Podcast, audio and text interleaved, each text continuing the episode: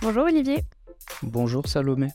Eh bien écoute, merci beaucoup euh, d'accorder du temps euh, à ce podcast. Donc aujourd'hui on se retrouve pour les actualités du mois d'avril. On est déjà le 30 avril. Mais avant toute chose, Olivier, je te propose de te présenter aux auditeurs qui sont en train de nous écouter. Ça marche. Bah, écoutez, je m'appelle Olivier Frey. Euh, je suis consultant indépendant qui, est désormais basé à Lyon. Hein. J'étais basé à Paris avant. Je suis lyonnais depuis l'été dernier. En fait, mon cœur de sujet, ce sont les entreprises coopératives et plus spécifiquement les coopératives agricoles. Donc c'est un, secteur que peu de monde connaît finalement. Grosso modo, les, coopératives agricoles, ce sont des entreprises qui appartiennent aux agriculteurs qui sont adhérents. Donc tu adhères à une coopérative en prenant ce qu'on appelle une part sociale. Hein. Donc par exemple, tu es apporteur de lait, tu as un certain nombre de parts sociales en fonction de, de ce que tu apportes en lait. Par contre, la spécificité, c'est que toutes les décisions sont prises en assemblée générale et pour chaque euh, personne, en fait, ce n'est pas en fonction des parts, c'est une personne égale une voix. Donc tu peux avoir des, gros exploitants agricoles ou des petits, ils auront le même pouvoir décisionnaire, en théorie, en assemblée générale. Et en fait, euh, aujourd'hui, les coopératives, donc c'est un modèle qui est assez ancien, c'était au 19e siècle. Et, aujourd'hui, on a quand même euh, à peu près 2200 coopératives agricoles en France, euh, qui ont aussi pas mal de filiales, dans l'agroalimentaire notamment. Et elles sont en fait sur toute la chaîne alimentaire aujourd'hui. Hein. elles, font des semences et elles font aussi de la distribution. On le voit depuis euh, plusieurs années, elles ouvrent des, des petits magasins en direct des producteurs, etc. etc.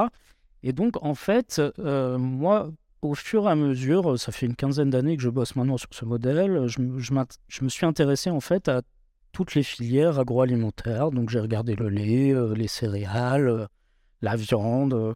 et donc, petit à petit, je réalise euh, je suis à mon compte depuis maintenant 12 euh, ans et je fais des missions de conseil en stratégie euh, pour des coopératives ou des entreprises agroalimentaires. je fais aussi de la formation, je fais des études économiques. Enfin, je suis un peu un couteau suisse de ce milieu-là, si tu veux, parce que j'ai des clients qui sont assez diversifiés. Ça va des banques, les assurances en ce moment, je fais une étude pour le ministère de l'Agriculture. Euh, j'ai bossé pour la Caisse des dépôts. Enfin, tu vois, c'est, des, clients assez larges euh, qui, qui s'intéressent à des sujets connexes euh, aux coopératives agricoles. Et j'ai aussi lancé, en fait, pendant le confinement, une newsletter. Alors, je fais un peu ma promo. Elle s'appelle It's Business pour donc It's E-A-T apostrophe S Business. Euh, et en fait, c'est une revue de presse euh, hebdomadaire sur différents sujets euh, connexes à l'alimentation, en fait. Hein. C'est beaucoup plus généraliste que toi qui est, qui est, un peu plus grande distrie et agroalimentaire. Moi, je regarde aussi l'agriculture, l'évolution de l'alimentation, des choses comme ça. Et donc, je publie toutes les semaines, en général le dimanche maintenant, avec des articles à la fois que je prends dans la presse française et dans la presse étrangère. Et ça me permet aussi, moi, de voir les nouvelles tendances qui peuvent arriver euh, euh, dans, dans, quelques mois en France. Et ça a été décliné pendant un moment en podcast, euh, qu'on a, qui en pause depuis, je dirais, le mois de juin dernier, que je suis en train d'essayer de, de, de, faire renaître ici sur Lyon, mais je suis un peu pris euh, par le temps sur euh, certaines missions, donc j'ai pas eu le temps de m'en mettre, euh, d'y mettre très sérieusement, mais ça reste dans les tiroirs. Et du coup, l'idée, c'est de reprendre quand même de manière sérieuse It's Business dans les prochains mois, on va dire. Alors, j'aurais évidemment plein de questions à te poser. Je sais que le, podcast n'est pas autour du sujet des tendances alimentaires, mais je, me permets quand même de te poser la question. Est-ce que tu peux nous parler très rapidement euh, d'une tendance euh, alimentaire que tu as pu euh, bah, notamment notifier dans ta newsletter qui t'a marqué Alors, ce qui, me marque pas mal ces temps-ci, c'est finalement ce qu'on appelle la, fermentation de précision. C'est-à-dire qu'on c'est un mix à la fois d'un procédé très, très ancien, hein, la fermentation, ça existe depuis des millénaires. on fait déjà par le passé pour conserver les, légumes. Et en fait, aujourd'hui, il y a un espèce de renouveau grâce à l'intelligence artificielle. C'est-à-dire que les, intelligences artificielles, enfin les, les algos d'intelligence artificielle arrivent à recréer en fait des... Tu le nourris avec plein de bases de données d'aliments et lui, il va être en capacité de te dire tel aliment va aller avec tel aliment, ça va donner telle odeur, euh, telle texture, etc.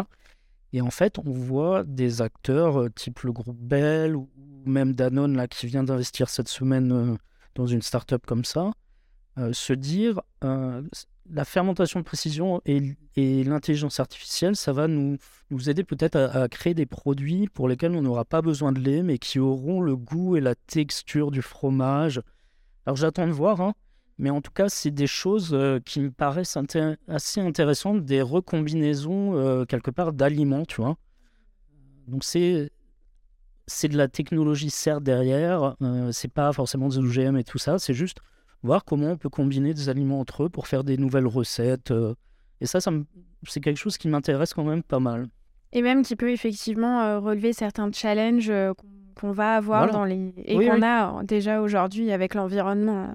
Euh, et, et c'est pas que euh, en direction des, végétaliens et végétariens, tu vois. Euh, ceux qui mangent de, beaucoup de viande vont peut-être devoir en consommer un peu moins.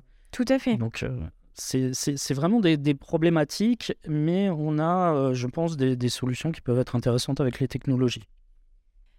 Très bien. Eh bien, écoute, je te propose qu'on qu'on arrive dans la deuxième partie de ce podcast, donc à savoir les up and down du mois. Donc c'est vrai que j'aime bien présenter le podcast avec euh, qu'est-ce qui t'a marqué agréablement ou alors qui t'a un peu voilà, une actualité qui, t'a un peu mitigé. Je ne sais pas si c'est exactement le terme, mais alors tout d'abord, je voulais te demander, euh, Olivier, est-ce que tu peux nous partager ton, ton up? Je pense que c'est euh, totalement en lien. Oui, je viens d'en parler, j'en ai un peu parlé, mais en fait, c'est vraiment cette idée de dire on a un procédé qui est très ancien, la fermentation. Hein, de, la, alors la fermentation, c'est le vin, c'est le pain, c'est le fromage, c'est les yaourts. Hein. Et aujourd'hui, en fait, il faut bien se dire que les produits fermentés, c'est environ un tiers de nos repas. Donc c'est pas rien, tu vois.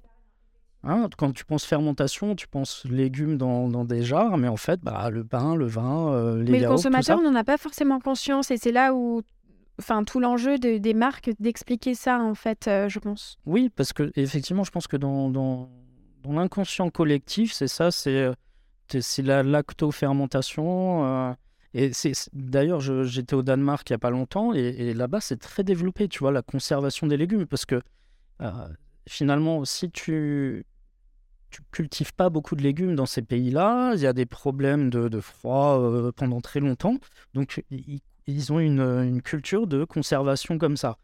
Et en fait, euh, si, tu regardes aujourd'hui, il y a un peu un renouveau. Euh, alors, il y a eu euh, le kéfir, le kombucha, etc., etc. Donc, il y a pas mal de, startups qui se sont mis sur ce créneau. Et d'ailleurs, des grands groupes aussi se sont dit, bah, nous, on va aussi investir. Du coup, c'est une tendance. Et aujourd'hui, on va arriver finalement, quelque part, à un revival de la fermentation. Donc moi, je, trouve ça assez, euh, assez intéressant de, revoir ces, une technique ancestrale euh, revenir un peu sur le devant de la scène comme ça, euh, parce que c'est très simple en fait la fermentation. En plus, il y a très peu de manipulation, donc on n'est pas dans des produits ultra transformés comme on peut en voir à certains moments. Donc même pour les, les acteurs de l'agroalimentaire, je trouve que ça a un côté intéressant. Et en fait, effectivement, c'est grâce aussi aux nouvelles recherches scientifiques. On en sait plus sur le microbiote, sur la diversité du monde microbien. Et, grâce aux nouvelles technologies, on voit des nouveaux champs des possibles en fait de la fermentation. Et euh, de coup, on a, plusieurs industries qui s'y intéressent. Hein. Euh, je suis tombé sur un article des Échos qui en parlait très bien, où ils disent les entreprises de la food tech, ils voient un levier pour favoriser une alimentation moins carnée. Tu vois, c'est ce qu'on disait juste avant. Et on a ces industriels du lait aujourd'hui, hein, Bell qui s'y intéresse et qui veut euh, proposer des produits qui ressemblent à du fromage, mais sans une goutte de lait et donc sans aggraver le bilan carbone.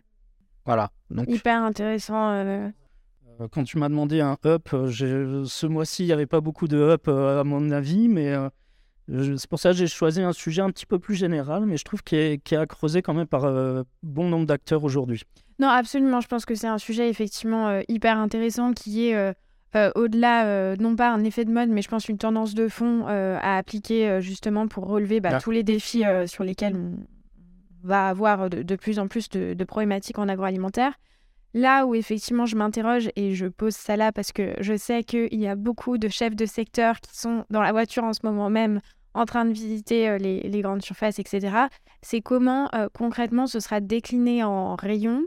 Euh, alors, tu, le disais tout à l'heure, c'est un tiers aujourd'hui, mais pour ces, produits de, de start-up ou autres qui sortent un peu plus de ce qu'on a l'habitude de voir, comment on va faire de la pédagogie, comment ça va être décliné concrètement sur les packaging, à quel prix?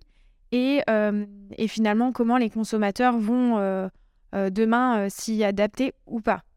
Alors, de, ce que j'ai lu, hein, c'est qu'aujourd'hui, les, les, industriels ils réfléchissent par exemple à ajouter des ferments ou des ingrédients fermentés directement sur des produits pour les conserver cette fois-ci. D'accord. Tu vois Donc, en lieu et place des conservateurs chimiques. Donc, tu peux déjà te dire un bon point, hein, moins de conservateurs chimiques, mais grâce à des ingrédients fermentés.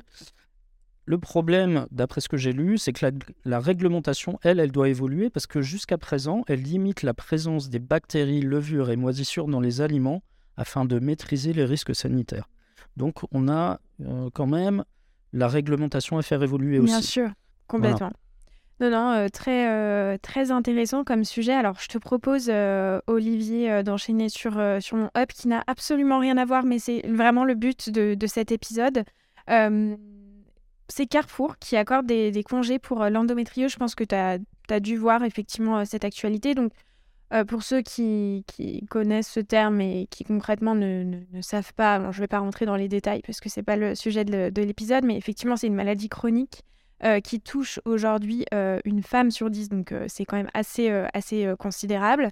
et puis qu'il il y a assez peu de traitements finalement pour, soigner en fait cette maladie. Et Carrefour a annoncé, euh, il me semble cette semaine ou la semaine dernière, euh, des mesures pour améliorer la santé des femmes au travail, euh, avec effectivement donc 12 jours de congé annuel aux femmes atteintes d'endométriose. Donc, je le disais tout à l'heure, c'est une femme sur 10. Trois jours après une fausse couche et un jour d'absence pour les femmes ayant eu recours à la PMA. Donc, c'est des journées d'absence qui seront accompagnées et financées par le groupe Carrefour France pour l'ensemble de ses collaboratrices.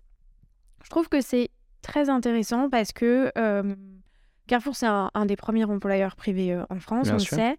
Euh, et aussi qui compte dans ses rangs 50% de femmes, dont 42% sont des managers. Mais sans rentrer dans ce, dans ce sujet ou ce débat-là, je trouve que c'est déjà une avancée dans, dans, la société. Ça montre que c'est un groupe effectivement progressiste qui, qui se soucie euh, de la santé des femmes et des collaborateurs euh, au global. Donc je trouve que c'est une, une avancée et, euh, et, voilà, comme on en a plein d'autres, mais c'est un exemple en fait à, soulever, je trouve. Et ça permet à Carrefour de travailler sa marque employeur, de, de, de, nourrir aussi son rapport de, durabilité, de RSE. Donc oui, c'est très bien. espérons que Carrefour soit moteur sur ces choses-là. On voit que c'est toujours un acteur qui prend le lead.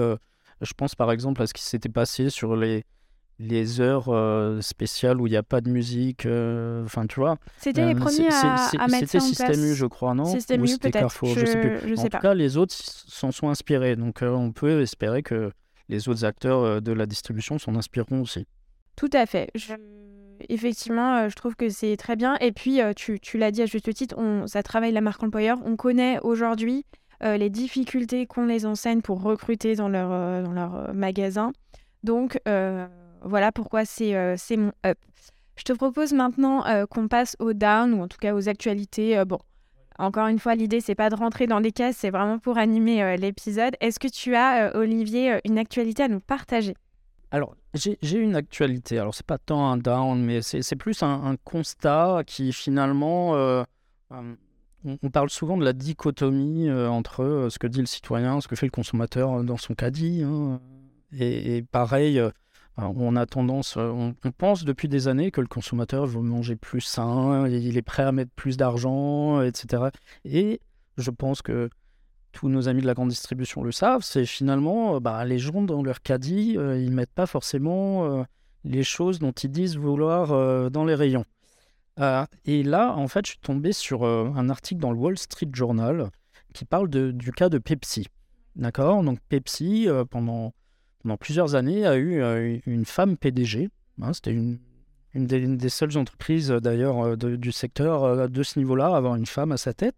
en fait, pendant des années, Pepsi, qu'est-ce qu'il a essayé de faire? C'était de mettre de côté finalement ces racines qui sont quand même bien ancrées dans ce qu'on appelle la malbouffe. Hein. C'est des chips, du soda, etc. Enfin, ce pas des produits qui sont forcément très sains à la base. Et en fait, euh, Indra Nooyi, euh, qui était la PDG pendant quelques années, elle, ce qu'elle a voulu, c'était réorienter les activités de la multinationale vers des produits qui sont plus sains. Donc du houmous, des yaourts, du kombucha, des chips de légumes, euh, des mmh, bars aux fruits et aux noix, etc. Est-ce que tu peux évoquer peut-être certaines marques qu'on a en France aujourd'hui pour ceux qui nous écoutent Chez de Pepsi? Ouais. Alors Pepsi, ça, va beaucoup plus loin que le soda. Hein. Oui, absolument. C'est un groupe énorme. Hein. oui, oui, c'est 86 milliards de dollars de chiffre d'affaires, je crois. Euh, et Pepsi, ils sont connus, enfin les produits stars, c'est euh, de Pepsi, Doritos, euh, les chips Lay's. ils ont plein, plein, plein, plein de produits dans l'agroalimentaire, on va dire. Ils ont aussi des restaurants. Enfin, c'est un gros conglomérat. et en fait, ce qui se passe, c'est que le PDG actuel, lui, ce qu'il dit, c'est que en fait, le groupe va faire un peu machine arrière et ils vont plutôt mettre les bouchées doubles sur des produits stars. Hein. Euh, ces racines malbouffe qui reviennent de Pepsi, Doritos, les chips Lay's. Et en fait, Ramon Laguarta, comme il s'appelle, il affirme que le fait de se concentrer sur les aliments que les gens veulent manger, c'est pas seulement bon pour le business. D'accord? Donc, grosso modo, il dit les gens affirment qu'ils veulent manger mieux, mais euh, in fine, euh, qu'est-ce qu'ils mettent dans leur caddie? C'est des chips Lay's.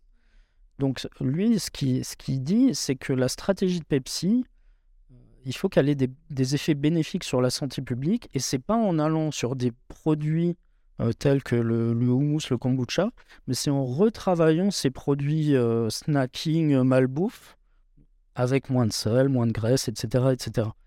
Donc c'est vraiment un, un, shift, je trouve, dans la stratégie. Et Pepsi, en fait, il part du principe que de nombreuses personnes vont continuer à manger des chips quoi qu'il arrive. Bien sûr. Et par conséquent, il va s'efforcer discrètement de rendre tous ces encas et ces boissons un peu moins mauvais pour la santé. Donc, ils vont réduire la quantité de sodium dans les chips, les des graisses saturées, mais ils vont aussi chercher à réduire le sucre dans les sodas, dans les différentes boissons. Et en fait, ils affirment vouloir réduire encore davantage sans que les consommateurs s'en aperçoivent. D'accord. Donc là, c'est vraiment, on garde les fondamentaux, ce que je comprends, c'est on garde les fondamentaux, les produits stars, et euh, on y enlève euh, tout ce qui peut être euh, néfaste. Mais par contre, on ne va pas travailler de l'extension de gamme avec des produits plus sains. Voilà, c'est ça. C'est un peu un retour en arrière. En fait, ce qu'il dit, c'est quelque part, bon, alors c'est une nouvelle approche de Pepsi qui, qui déplaît un peu aux experts en nutrition, hein, parce qu'en fait, on parle beaucoup des aliments ultra transformés. Hein. On sait que ce sont des aliments qui sont quand même dans, cette catégorie-là. Euh, les nutritionnistes, pareil, tout ce qui est snacks salés, boissons sucrées, euh, c'est lié quand même à du diabète, des maladies cardiaques. Enfin, vous connaissez tous le schéma. Maintenant, la question, c'est quelle est la meilleure approche? Est-ce qu'il faut encourager l'abstinence par rapport à ces produits-là ou est-ce qu'il faut inciter les gens à adopter des solutions qui ont été retravaillés par l'industriel, euh, mais qui de toute façon, on sait, euh, les gens les mettront dans leur caddie, tu vois. Donc c'est la vraie... Euh, alors c'est pas un down, mais c'est juste un... Une interrogation. C'est juste un, constat que finalement, bah, l'idée de dire bah, les gens demain ils mangeront plus de houmous, de, de trucs sains pour la santé, ah non, un groupe comme Pepsi, qui est un des plus gros vendeurs de chips, de soda, te dit ben, en fait, nous, on a essayé, ça n'a pas marché. Donc, euh, la solution, c'est de retravailler nos produits pour les rendre euh, moins nocifs pour les gens. Et est-ce que tu sais euh, la stratégie du concurrent principal de Pepsi, à savoir Coca Enfin, quelle position bah, a le groupe par rapport à ce ça? Coca est beaucoup plus dans les boissons que, que Pepsi. Pepsi a aussi un, investi dans SodaStream, par exemple. SodaStream, c'est Pepsi. Donc, tu vois, c'était. Euh, ça fait déjà quelques années. Hein. Coca va avoir une approche, euh, je pense, euh, un peu. lui, il va pas s'inquiéter du sel, des graisses saturées. Lui, ça va être toujours le sucre. mais en tout cas, c'est une stratégie. Coca aujourd'hui a une stratégie où ils vont par contre tester ils vont aller un peu plus dans l'alcool. Oui, tu vois? Tout à fait. Donc, c'est pas forcément des produits plus sains non plus. Mais en tout cas, une stratégie différente. Ils élargissent la gamme de manière un peu différente. Mmh.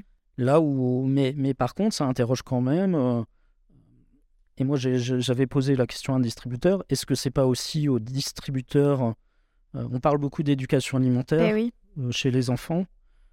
Est-ce que c'est. Je, sais que c'est un sujet très compliqué. Hein. Certains disent il faut, il faut que ce soit enseigné à l'école, etc., etc. Maintenant, est-ce que les distributeurs, eux, n'ont pas aussi un peu une responsabilité quelque part dans l'assortiment de produits qu'ils proposent? Alors, c'est peut-être un peu critique ce que je dis, mais euh, je pense que tout le monde doit se dire, euh, nous consommateurs, euh, on ne va pas donner à manger des chips à notre enfant de 3 ans. Est-ce que c'est pas aussi l'assortiment même des rayons qui serait pas à revoir Est-ce qu'on a besoin de, de, rayons de chips aussi grands avec je sais pas combien de références bon, Je pose la question. Hein.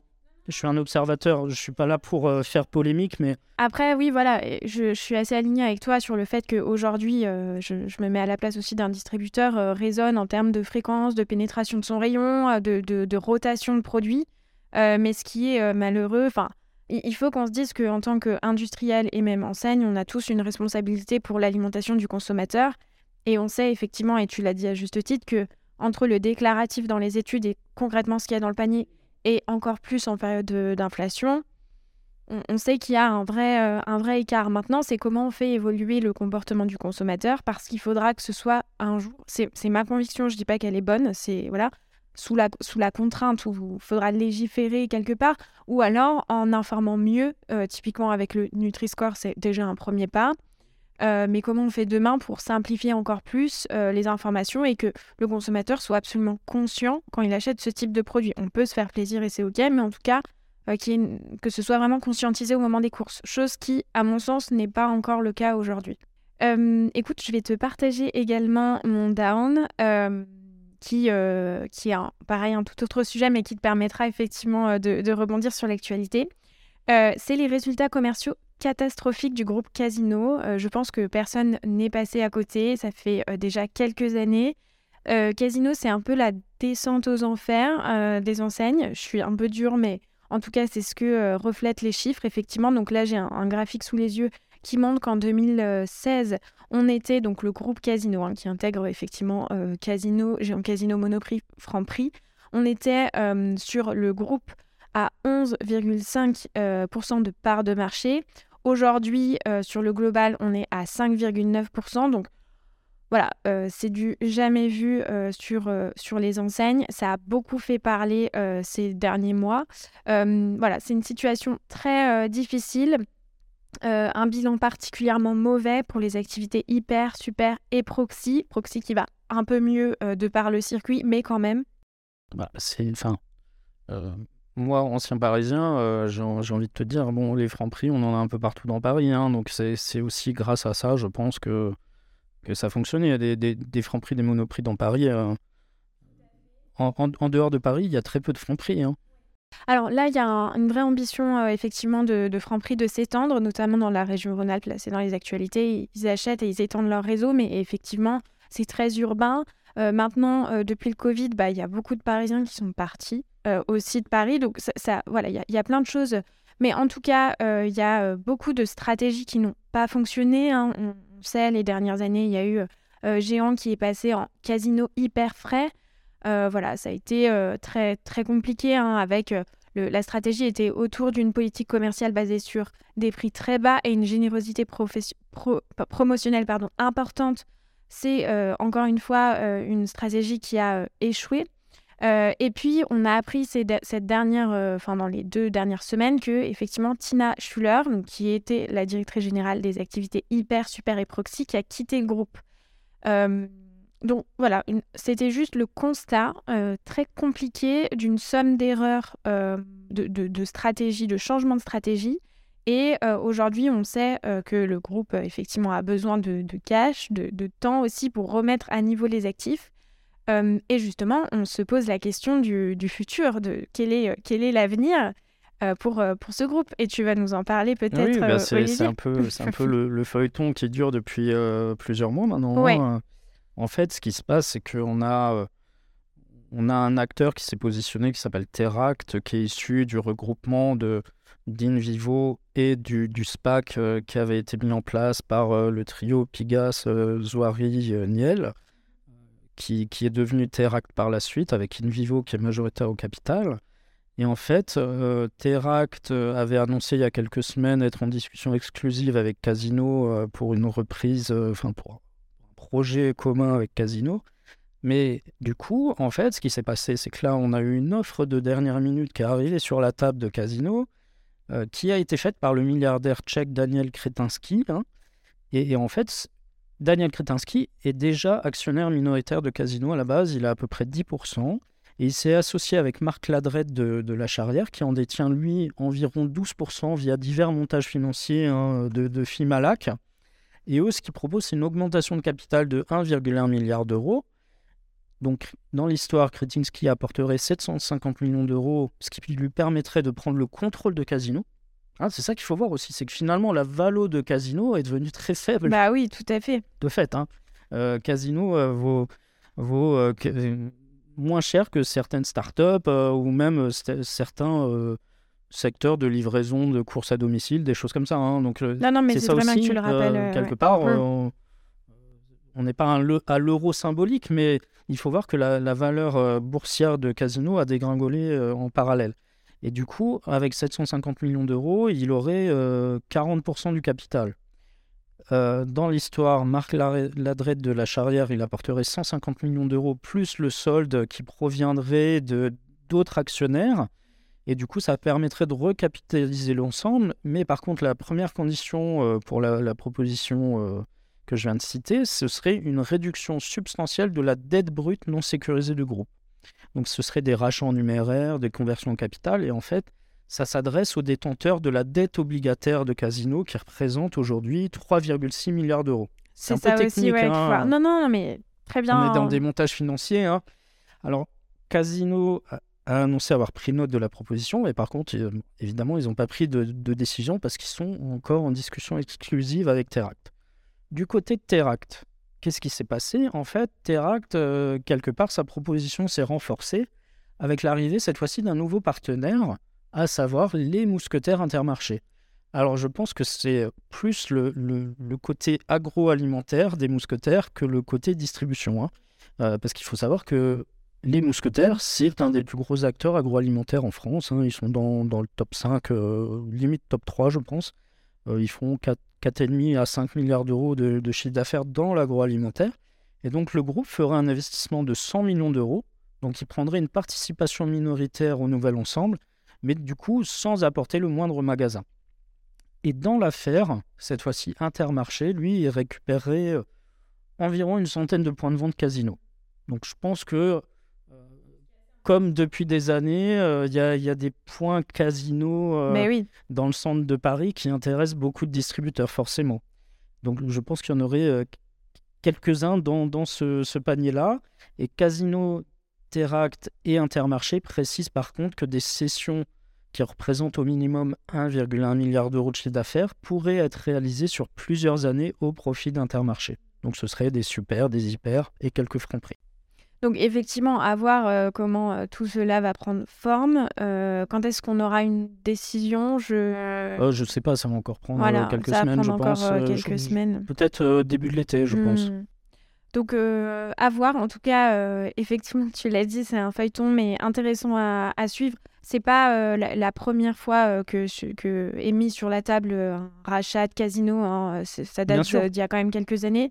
Mais en tout cas, à voir sous quelle forme ça va prendre.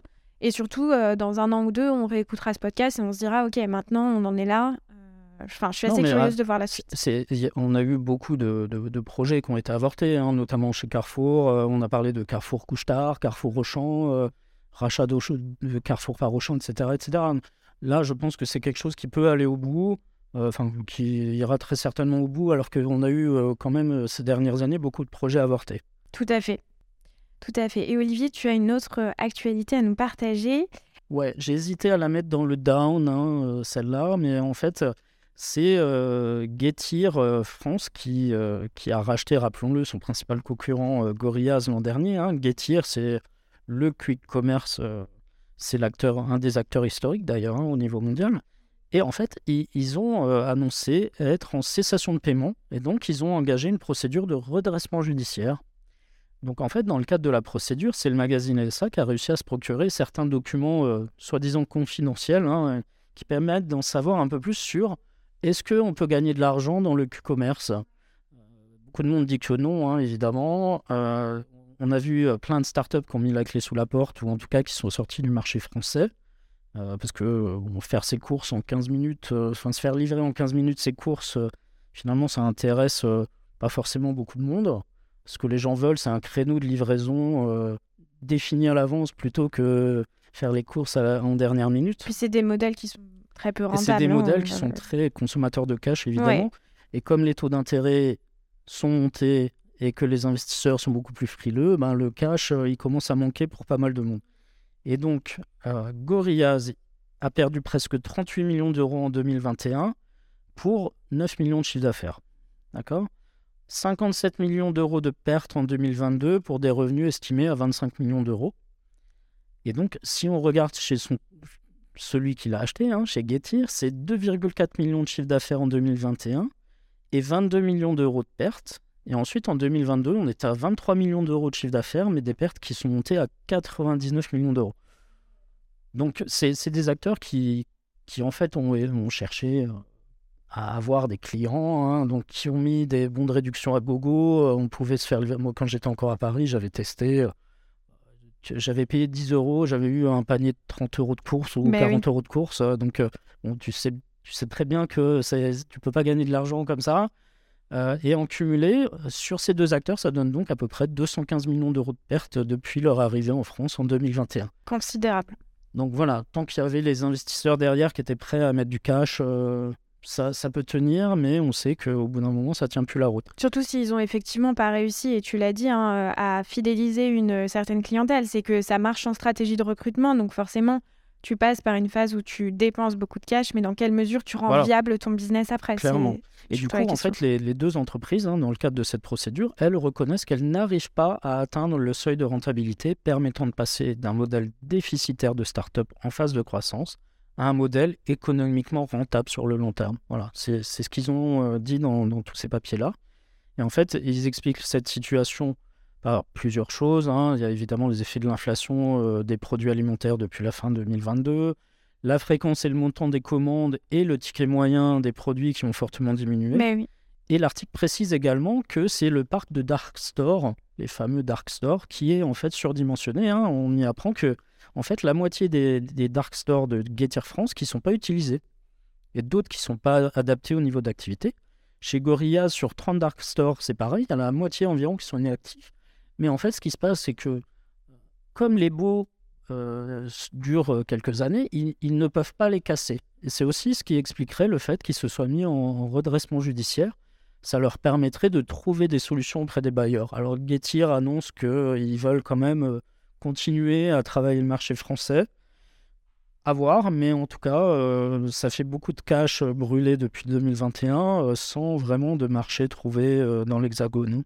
Toi, euh, quand il y a eu l'essor euh, justement du, du, quick commerce, euh, est-ce que tu y as cru à ce modèle-là? Enfin, Tu te positionnais comment avec ton œil Alors déjà, j'ai voulu tester. J'avoue qu'il y, a, y a deux, trois commandes où j'ai été assez bluffé parce que j'ai été livré en 8 minutes entre le moment où j'ai passé ma commande et le moment où j'avais la livraison chez moi. après, ça resté quand même un assortiment assez, assez réduit de fait avec des conditions, euh, quand tu grattais, tu voyais que effectivement les conditions des salariés n'étaient pas forcément géniales. Euh, maintenant, moi, je préfère des modèles euh, type Label Vie qui sont, bah, voilà, où il part du principe qu'une entreprise doit quand même gagner de l'argent pour, pour être pérenne. et il travaille beaucoup plus. alors, c'est, je crois qu'il avait aussi essayé, il avait testé avec, je ne sais plus comment ça s'appelait, il avait testé le commerce, mais il est revenu en arrière.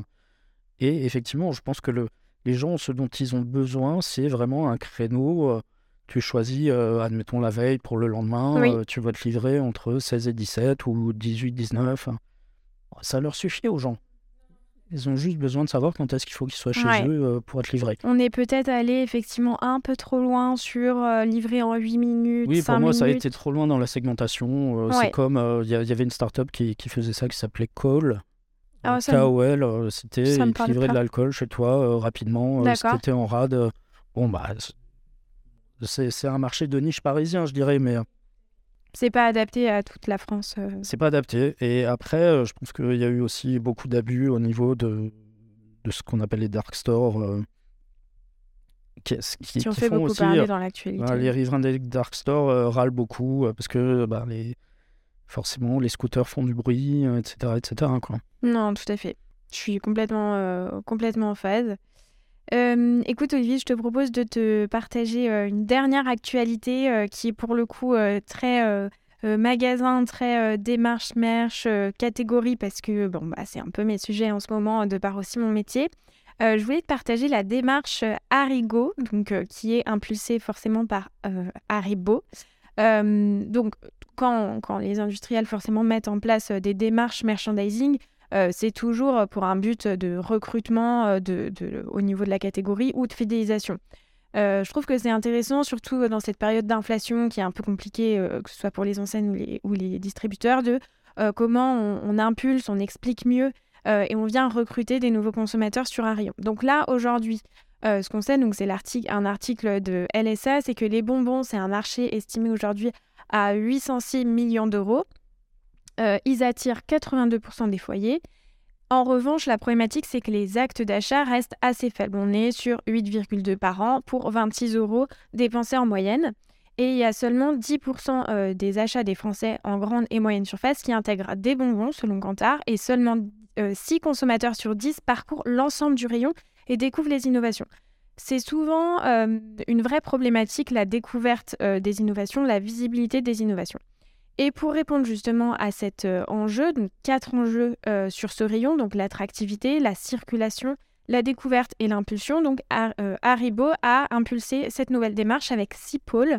Donc vraiment pour clarifier aussi le, rayon, donc les bonbons piquants, les doux fruités, le partage, les guimauves, les bonbons tendres et les durs, et avec un tout nouveau plan de masse. Donc avec un segment d'entrée, les piquants qui attirent le cœur de cible, un segment plutôt prémédité, les durs à la fin du rayon, et une alternance de segments selon les profils et la mixité d'achat. Euh, ce qui finalement fait, euh, assez sens hein, d'avoir euh, les achats listés à la fin du rayon pour impulser la, découverte. Et on est sur un balisage très ludique, très coloré et qui est efficace parce qu'aujourd'hui, l'article nous dit effectivement que les ventes ont progressé de 6%. Voilà, il y en a plein d'autres qui existent. Sur les pâtes, il y a la démarche Panzani épatante. Enfin bref, sur tous les rayons. Mais en tout cas, je trouve que pareil, pour améliorer l'expérience euh, shopper en rayon, euh, c'est toujours intéressant. Et puis, ça montre aussi comment euh, les industriels et les enseignes travaillent entre elles pour justement améliorer la circulation, la visibilité, la vente, tout simplement sur les rayons. Ouais, c'est intéressant. Moi, je me demandais si c'était la même problématique que pour les chewing-gums, parce que moi, j'ai lu souvent que les chewing-gums, les ventes étaient en baisse parce que bah, forcément, les bouts de caisse les gens ne les regardent plus parce qu'ils sont sur leur smartphone euh, quand ils font la queue. Ah, c'est hyper intéressant. Alors, est-ce que euh, c'est la même problématique pour les bonbons? Est-ce qu'on vend moins de bonbons aussi parce que on peut les, moins les mettre en bout de caisse ou pas? C'est une question que je me posais. Je ne sais pas. Euh, en tout cas, effectivement, hyper intéressant. Mais après, sur les innos, c'est aussi le problème du e-commerce. Hein. Le e-commerce alimentaire, on sait que les innovations, c'est compliqué à placer parce que les gens font tout le temps les mêmes courses. Ce qui est, enfin, tu vois, c'est logique. Tout à fait. Euh, écoute, euh, Olivier, on arrive à la fin euh, de cet épisode. Où est-ce que les auditeurs peuvent te retrouver s'ils ont des questions, des remarques à t'adresser?